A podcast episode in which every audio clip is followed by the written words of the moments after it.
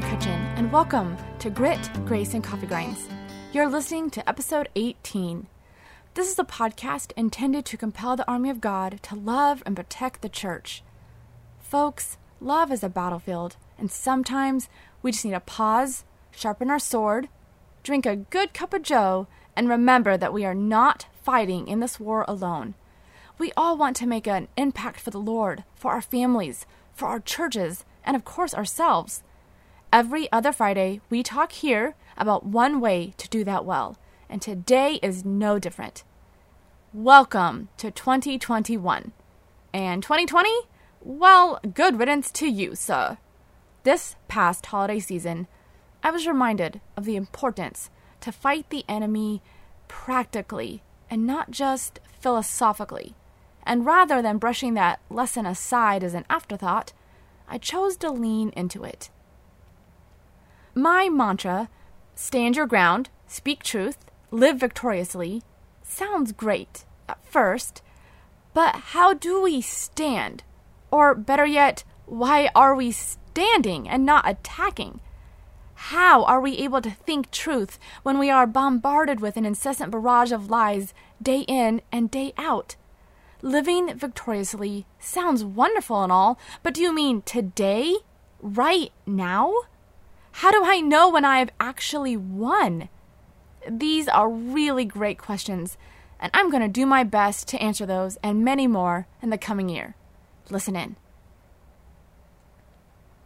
For those of you who don't know, I am not much of a small talk person. I'm more of a get to the point already person.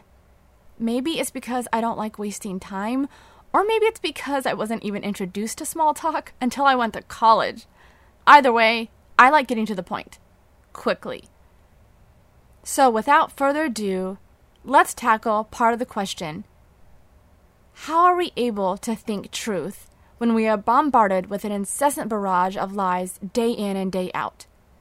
For every lie, there is a truth, and for every counterfeit, there is a genuine. The practice of this is rather twofold. First, you must not focus on the lie that can be the real challenge sometimes. Our flesh has an insatiable desire to feed on the lie, focus on it, and give it our full attention until we take the bait and are led away and give in to the belief that the lie is the actual truth and then make decisions from that truth. Um, can I say dangerous? The second part is to determine if there is any truth to the trap set, and if not, disregard it entirely through prayer and by the blood of the Lamb. So, first, we must not focus on the lie or the assumption that it is the truth. I'm going to tell you how I approach this, and then you can decide what strategy works best for you and your situation. James 5:16 says, "Confess your faults one to another, and pray for one another, that ye may be healed." We are not in this war alone. We need each other. Of course, it's hard to admit that you need help, but Jesus put us on earth for each other. It's most certainly not easy for this cowgirl to admit defeat or that she can't handle the enemy on her own. But the truth is, sometimes God allows bigger temptations to come into our lives to give us the opportunity to ask for help outside of ourselves because he knows we wouldn't do it otherwise. I ask for help. I ask for prayer. I confess the lie I am prone to believing in that moment to my husband, a very close friend, or even a sibling. Guess what? Not once did they make me feel weak, fragile, not tough enough, or laugh at me. They listened. They showed me the lie I was believing and why it was a lie and not the truth. They prayed with me. The neatest thing about this spiritual practice is that the enemy cannot stand being around a humble soldier because humility beckons the Holy Spirit closer. That's right, as soon as you decide to confess your faults one to another and ask for help, the enemy disappears, which makes step two much, much easier. With the enemy out of the picture and prayer on your side, you can now turn to Philippians 4 8 and lean into this new rich piece of truth. Finally, brethren, whatsoever things are true, whatsoever things are honest, whatsoever things are just, whatsoever things are pure, whatsoever things are lovely, whatsoever things are of good report, if there be any virtue, and if there be any praise, think on these things. This verse tells us exactly what to think on. You need to filter that lie the devil was taunting you with through this truth. We are only supposed to think on things that are true, honest, just, pure, lovely, of good report, or like can it be repeated, virtuous, or morally excellent, and praiseworthy. What a filter, right? Let's start. I will provide a personal example of this so you understand its awesome powers. In the summer of 2019, I was scrolling through Facebook and noticed that a marriage union had taken place between a daughter of a close friend and a man I had never met before. I know you're getting ahead of me. Don't do it. Stay with me. She looked stunning as she gazed into the eyes of her new partner for life. They were outside in a garden area, laughing at each other. I was surprised, hurt, and a little embarrassed. I had not been invited to the wedding. I didn't even know she was engaged. I was also embarrassed because it did occur to me that it was extremely childish to be hurt by a wedding picture on Facebook. But that feeling went away, along with any spiritual reason, and was quickly replaced with the hurt again.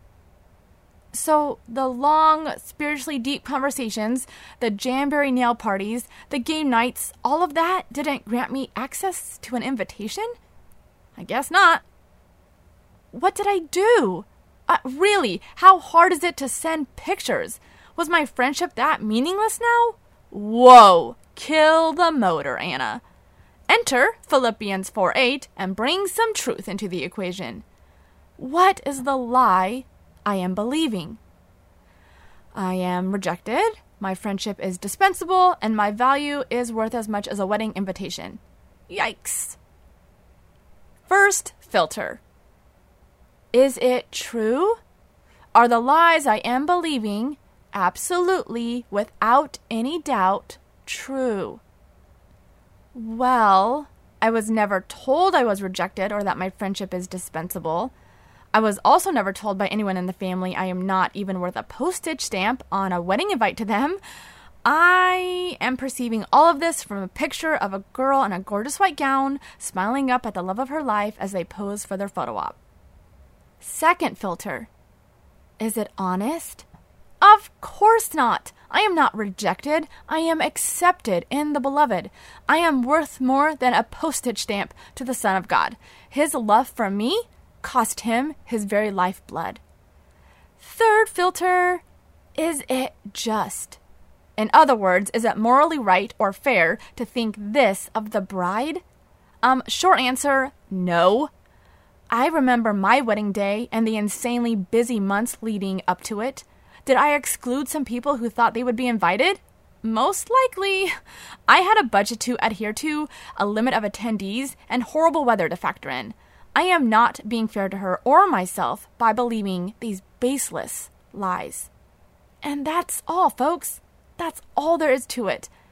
Sometimes I don't even get to the final filter and ask myself if it's praiseworthy before I am convicted and realize the devil's scheme.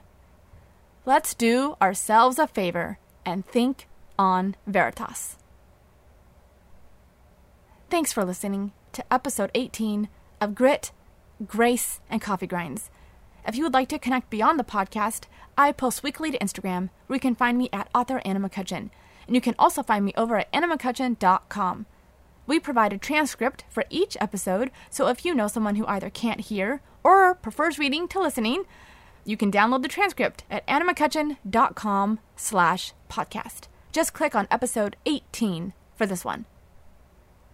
George Washington has the honor today of closing this episode out. Associate yourself with men of good quality if you esteem your reputation. Be not apt to relate news if you know not the truth thereof. Speak no evil of the absent, for it is unjust. Undertake not what you cannot perform, but be careful to keep your promise. There is but one straight course, and that is to seek truth and pursue it steadily. Nothing but harmony, honesty, industry, and frugality are necessary to make us a great and happy nation. Thanks for listening, and I'll see you next time.